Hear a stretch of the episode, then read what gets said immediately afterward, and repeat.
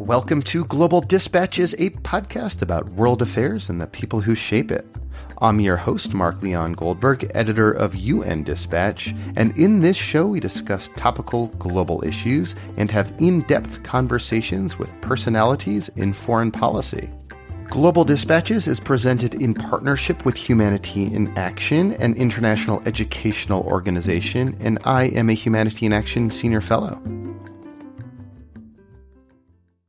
The International Committee for the Red Cross Red Crescent, otherwise known as the ICRC, is a singularly unique international organization.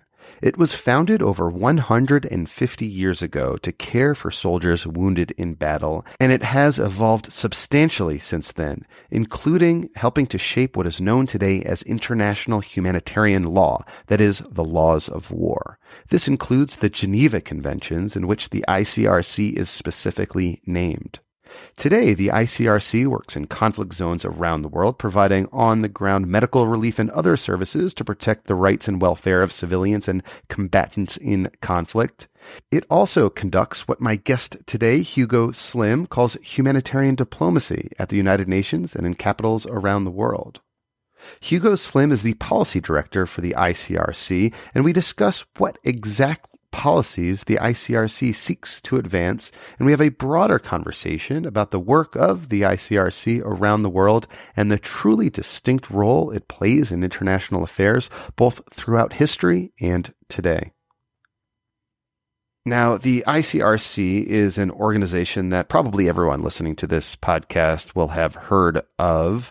It should not be confused with national Red Cross societies like the American Red Cross or the Syrian Red Crescent. They are distinct entities, though they are related for reasons that Hugo Slim explains. As always, please go to globaldispatchespodcast.com to check out our archives. I should have a steady stream of content uh, towards the end of the year and over the holidays if you're listening to this contemporaneously. Happy holidays to you.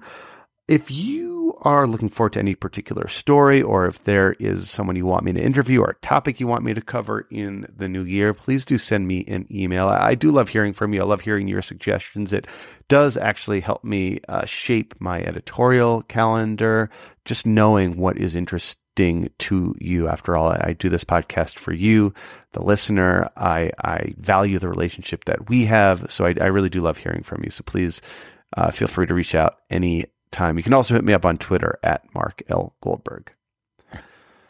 All right, now here is my conversation with Dr. Hugo Slim of the International Committee for the Red Cross Red Crescent. Looking for a trustworthy podcast to bring you unfiltered viewpoints and experiences on global health? Tune into Global Health Matters, the podcast that connects silos and amplifies diverse voices to give you a holistic picture. Each month, Dr. Gary Aslanyan from the World Health Organization hosts discussions with guests spanning former ministers of health, award winning journalists and authors, and frontline public health workers. Join listeners from across 180 countries for an exciting season 4 launching in June. Global Health Matters is available on Apple Podcasts, Spotify, and YouTube. Well, the International Committee of the Red Cross, um, for a start, has a very long role in international affairs. We we started engaging internationally, and if you like, in humanitarian diplomacy, as we call it, way back in um, the 1860s, when Henri Dunant found himself in the middle of a battlefield and realized that um, wounded people should be cared for and protected, and that the best way to do that was to set up a neutral um, humanitarian organization. And not just to stop there, but actually to create international law to protect wounded people in battle. So the moment the ICRC began to engage um, internationally to encourage states to make um, a law, the first Geneva Conventions, um, back in the 1860s, we began effectively to have a role in international affairs, which is a humanitarian role that spans um, three areas, really. It spans operations, so just as he started operations working with sick, wounded, um, dying people on a battlefield, we still work to protect and assist people in the mud and blood of armed conflict every day. Um, we also work, therefore, on the law and we work um, tirelessly to encourage states and other um, warring parties to respect the Geneva Conventions. And we also engage in policy work to try and encourage and shape the way um, states and other warring parties pursue certain policies of war. So that's how we engage, and we've been doing that for 150 something years, and that's what we do today. And and it's worth pointing out that that first uh, Geneva Convention covered just you know what to do with wounded uh, soldiers, but in subsequent Geneva Conventions, you know, dealt more broadly with what to do about non-combatants and civilians caught up in, in yeah. conflict. And uh, I think people are would be interested to know that the ICRC, you know, is specifically written into the Geneva Conventions and is given a, a very defined role in that in that uh, regard, right? We are, and we're given a very unique role in international affairs, if you like, because we are not an intergovernmental organization. We are a private um, Swiss humanitarian organization, which is recognized and mandated by states in the Geneva Conventions. And and what does it say? Like what what do the Geneva Conventions um, say about the role of the ICRC today? Well, it says um, when it's talking about the you know provision of um, protection and assistance to people in war, it makes quite clear, and it says that um, an, a neutral and impartial humanitarian organization such as the International Committee of the Red Cross um, may engage, etc., and and um, work for um, the protection and assistance of people in armed conflict.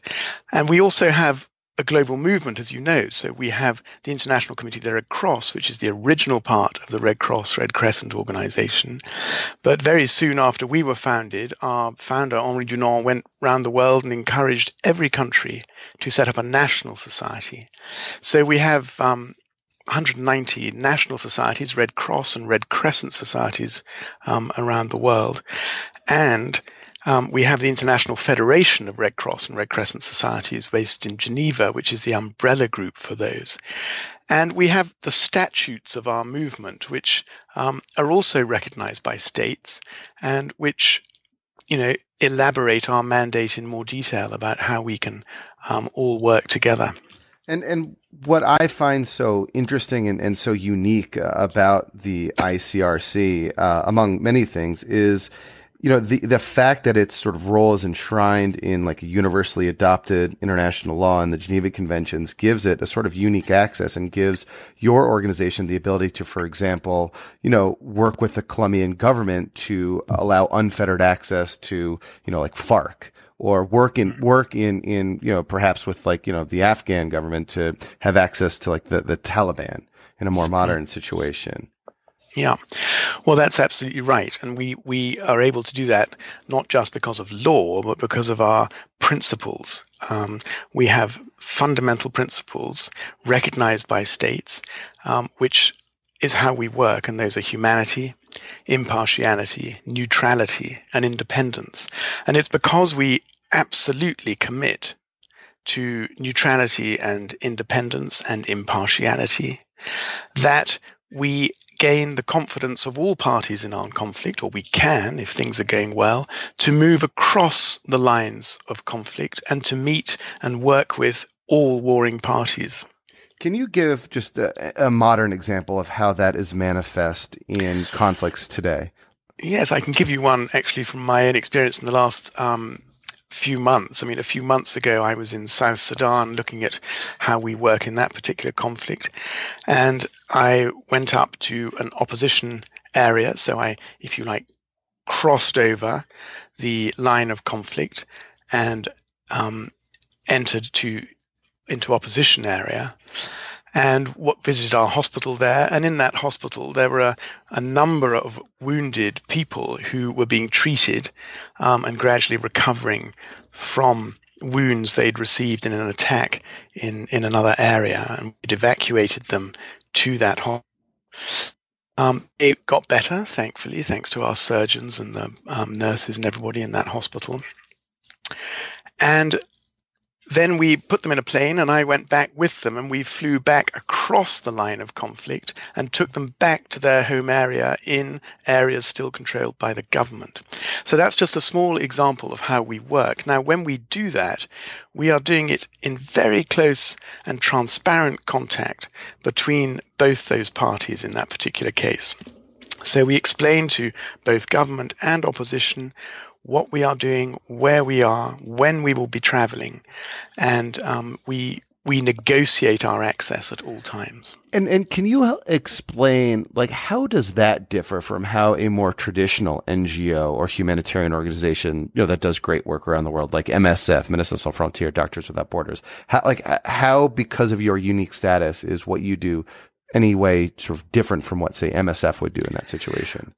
Well, MSF often are working in in areas that we are too. I mean, they, they are very much a frontline humanitarian organization as well. So they can achieve um, access very often in in the way we can. Um, but we we probably do have that facility to be able to move very often very fluidly across the lines of conflict in a way that a lot of organizations will not be able to. And that's because of our principles, that's because of the law, that's because we are, as you said at the beginning of this interview, um, a very well known and accepted part of international relations and international um, states' understanding of international relations. But it's also because we, as a core part of our independence, is to have a totally independent logistical um, setup.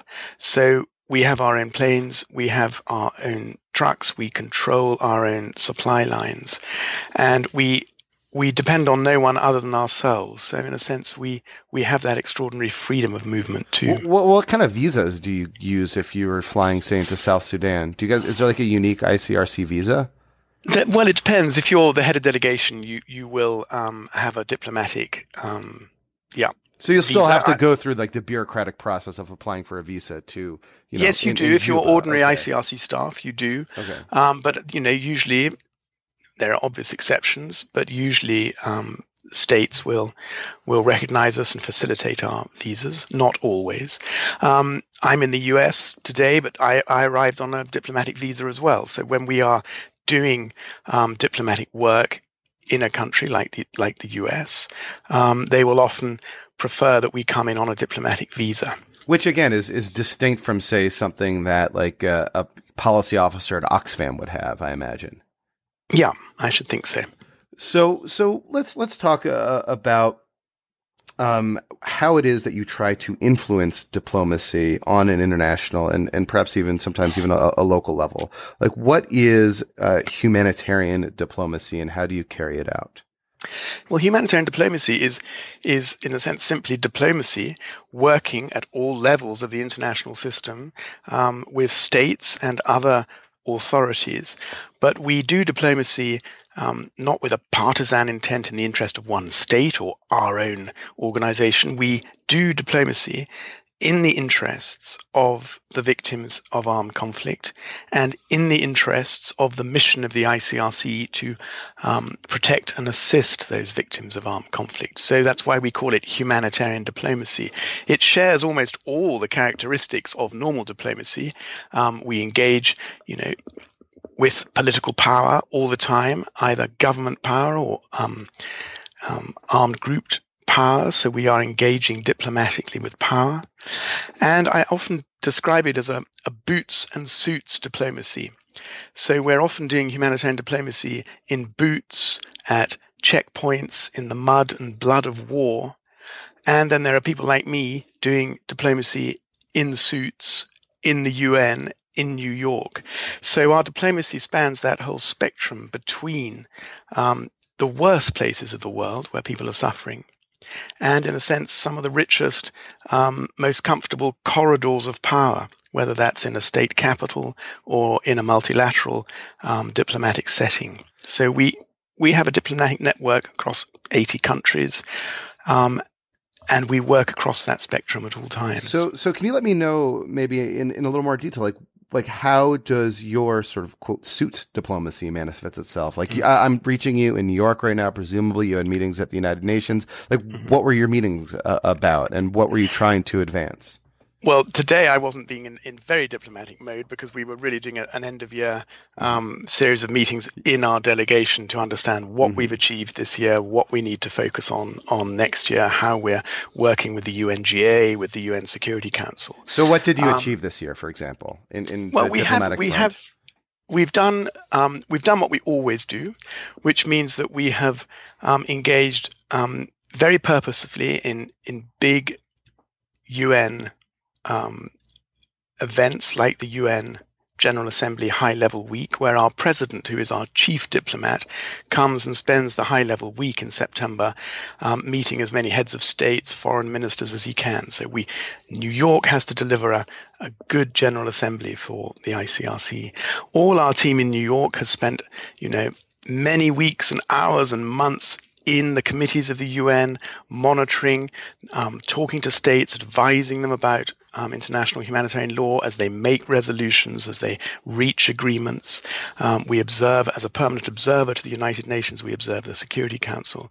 But we've also engaged in big diplomatic processes like the treaty to ban nuclear weapons. We've been engaged in that process for many years, and that process um, came to fruition this year with 120 states um, signing that treaty.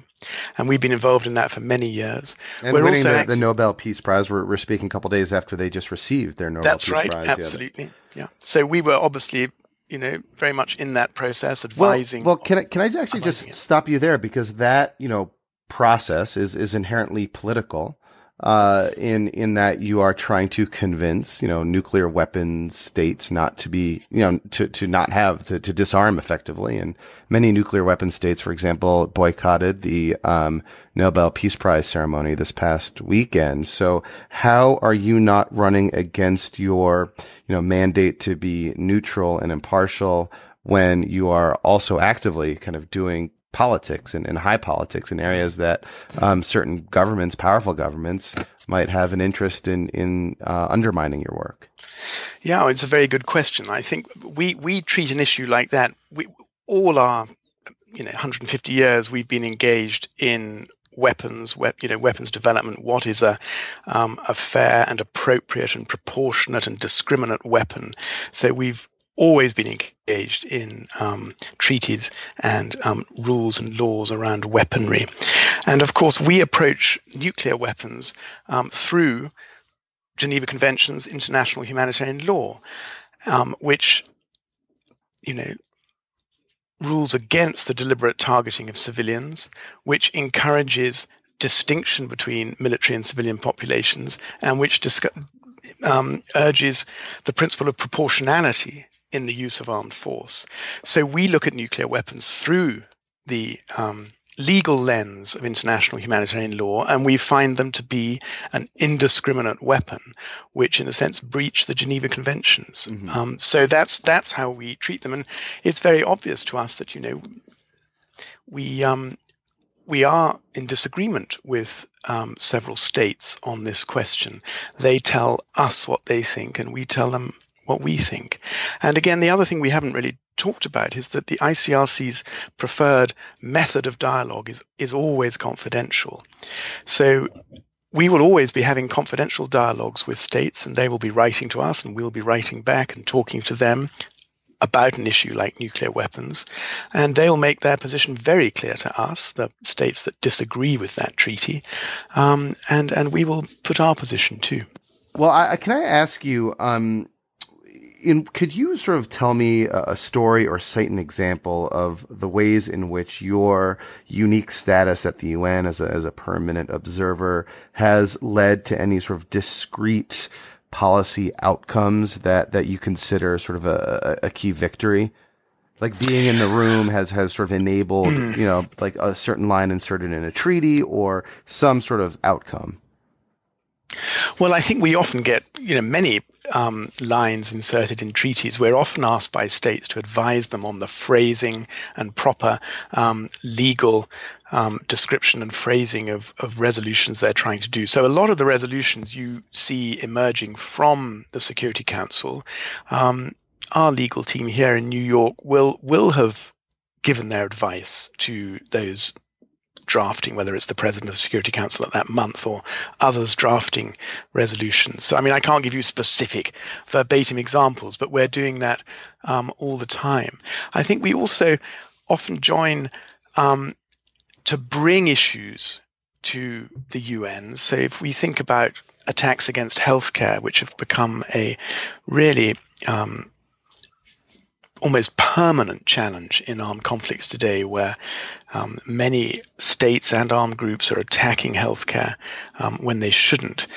We've been part of a movement of states and others and advising those states that have brought resolutions to um, emphasize the prohibition of attacks against healthcare, healthcare facilities, ambulances, and staff and patients. So we can also um, advise states on how they bring whole issues to to the UN as well.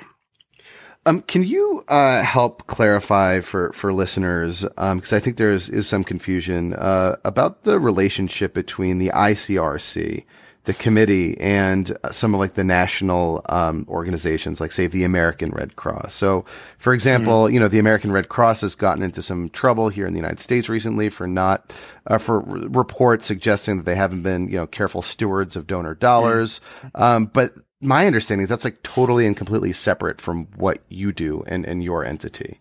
Hmm. Well, we're all part of something what we call the same movement. So we are all part of the um, International Red Cross and Red Crescent movement. And there are three components to that movement. So there's the original International Committee of the Red Cross, who, who I'm with, who work on armed conflict and war. And there is then all the national societies, like the American Red Cross. And then there's the International Federation of Red Cross, Red Crescent organizations, which is the umbrella group, and which um, coordinates the movement's work on natural disasters in the way that we coordinate the movement's work on armed conflict. Mm-hmm. Now, national societies are set up um, as national auxiliaries to government. So they are national humanitarian auxiliaries to government. So they have a close relationship to their government as, if you like, a um, independent, impartial humanitarian surge capacity to um, their government. So they are a national organization, but they are part of the Red Cross and Red Crescent movement. And we meet every two years as as the movement, really. We meet and we met in Turkey earlier this year, all the um, National Red Cross, Red Crescent societies, plus the ICRC, plus the Federation. And we meet and make humanitarian policy there, and we pass humanitarian resolutions, a bit like you know the UN would or any other organ, regional organization. And then every four years, we meet with um, the ICRC, the Federation, all national Red Cross, Red Crescent societies, and all states who are high contracting parties to the Geneva Conventions. So every four years, the movement meets with the high contracting parties, um, the states. Like the U.S., like others. Mm-hmm. So, so uh, another um, issue that has come up in um, you know, discussions uh, about the the ICRC about the the movement more broadly is the role of the Syria Red Crescent. Um, again, as as you described, I mean, it, it's a uh, you know it, it's it's a body that necessarily has to have a relationship with the government of Syria, uh, so it does receive again some some donor dollars, I think, including from from the UN and, and other agencies to do humanitarian work on the ground. But its relationship with the government causes you know some controversy to erupt uh, around that. What's the like the best heuristic to approach that sort of? I think it's a profound moral question. Like like what to what extent you know should one sort of support, say, the Syria Red Crescent in that situation? Mm-hmm. Well, I'll, I'll answer that question, but I'm going to start by saying that the Syrian Arab Red Crescent has um, led itself through the most extraordinary transformation in the you know six or seven years of the Syrian war. It was you know a relatively small um, Red Crescent Society doing first aid and you know a few other things before the war, and it has now become a major humanitarian organization, um, responding to the needs of millions of people every year, and doing so incredibly courageously, so that it's you know 70 over 70 of its volunteers have been killed in action um, you know, as frontline humanitarian workers since the war has started. So they're an extraordinary organization. But your question about the sort of politics of that relationship is an important one, and it's not a simple one, as you suggest, because um, the Syrian government insists that everyone works through the Syrian Arab Red Crescent, um, who are charged with coordinating humanitarian aid. Now, we would always work through a national society. So in South Sudan, we work with the South Sudan Red Cross, in Mali with the Mali Red Crescent, and in Syria, we would naturally work with the Syrian Arab Red Crescent. And they do have to um, walk a line between their government, which seeks to influence them, and the humanitarian needs of people all over Syria. And humanitarian action is never simple. In an armed conflict, all warring parties will want to control aid as much as they can. And that is the challenge of the Red Cross and the Red Crescent movement to um, create and negotiate and argue um, and deliver as much neutral, impartial humanitarian action as we can. Uh, on a, a, sort of a totally separate note, or maybe it's not not so separate, does the ICRC still facilitate facilitate prisoner exchanges? Yes, it does. It's one of the most um, important things we do. We we also have a recognized and mandated role as a neutral intermediary. So we are often um, trusted and invited by both parties to a conflict to act as a neutral intermediary. So, for example, we will often um, organize and deliver the exchange of prisoners between two warring sides. We will also tragically um, organize and be trusted to hand over um, the remains and dead bodies of soldiers from each side. So we what's a we like a that. recent example of, of you guys doing that? well, if I give you the most recent example, we were the neutral intermediary in the um, release and exchange of some of the young women um, abducted in northern Nigeria by Boko Haram. So, you know, a deal was done, brokered by the Swiss on that occasion, and um, all parties agreed that the people they would trust to actually move the girls and other prisoners in exchange was would be the ICRC. So that's what we did. Actually, very movingly at the moment, um, we're doing a similar sort of thing from a, a, war, you know, more than 30 years ago, because we are working with um, the Argentinians and the British as well to um, identify the bodies from that conflict um, in the hmm. Falklands and to finally inform um, their families of those missing soldiers that their you know sons are there and find a way I hope to um, return the bodies or to find a safe place for them where families can um, visit them.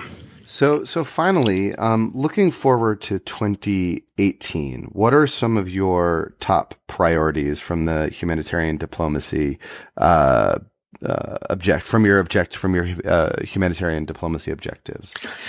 Well, we always have as our first and um, non-negotiable objective every year is to affirm international humanitarian law to get increasing respect for the Geneva Conventions so that the conduct of hostilities um, is much more in line with law and better for all people. So we always have that as our top line priority, and we'll go on negotiating with states and um, on the ground um, near battle areas and in places like the UN in New York and others to try and increase respect for the Geneva Conventions on the ground.